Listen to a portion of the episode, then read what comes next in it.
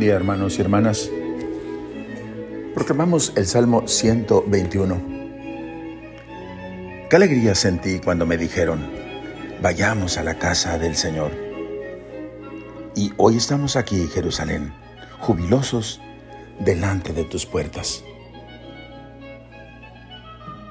Todo este salmo es un cántico a la ciudad santa, a Jerusalén. Los dos primeros versículos constituyen, como lo hemos eh, eh, escuchado, la introducción a este hermoso cántico y concentran dos momentos culminantes de la peregrinación. La partida. Qué alegría sentí cuando me dijeron, iremos. Y la llegada. Ya están nuestros pies ante tus puertas, Jerusalén. Mientras se olvida toda la experiencia del trayecto con sus fatigas. Jerusalén, mis hermanos, significa visión y posesión de paz perfecta, que es más que todo un sueño de la humanidad, jamás conseguido, una utopía. Funcionalmente hablando, sin embargo, Dicha ciudad viene a ser una especie de contradicción ante el hecho de Jesús llorando ante sus puertas. Según Lucas 18, 41 y 44. Ya que un día terminaría por ser símbolo de destrucción. Primero del hombre, al hacerle morir fuera de sus murallas y más tarde de sí misma, al hallarse convertida así en un verdadero símbolo de idolatría en el nombre del mismo Yahvé. San Pablo, mis hermanos, concluirá que no hay otro templo que el hombre mismo.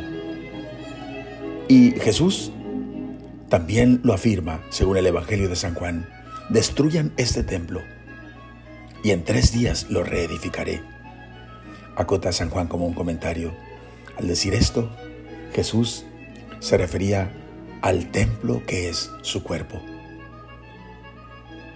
Y más adelante, a través de esta eh, lectura o relectura del libro del Apocalipsis, podemos considerar un salto en calidad en función de la Pascua de Jesús.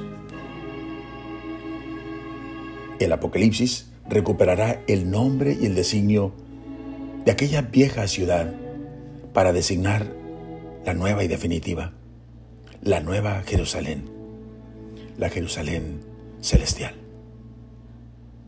Oremos. Qué alegría, Señor, al escuchar que iremos a tu casa.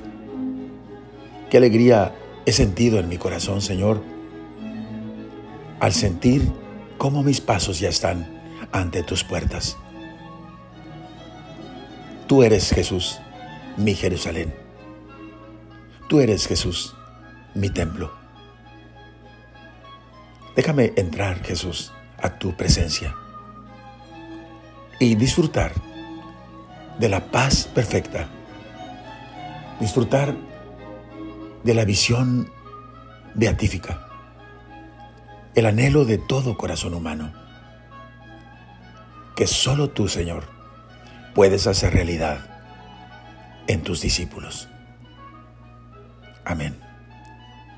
La bendición de Dios Todopoderoso, Padre, Hijo y Espíritu Santo, descienda sobre ustedes y permanezca para siempre. Amén.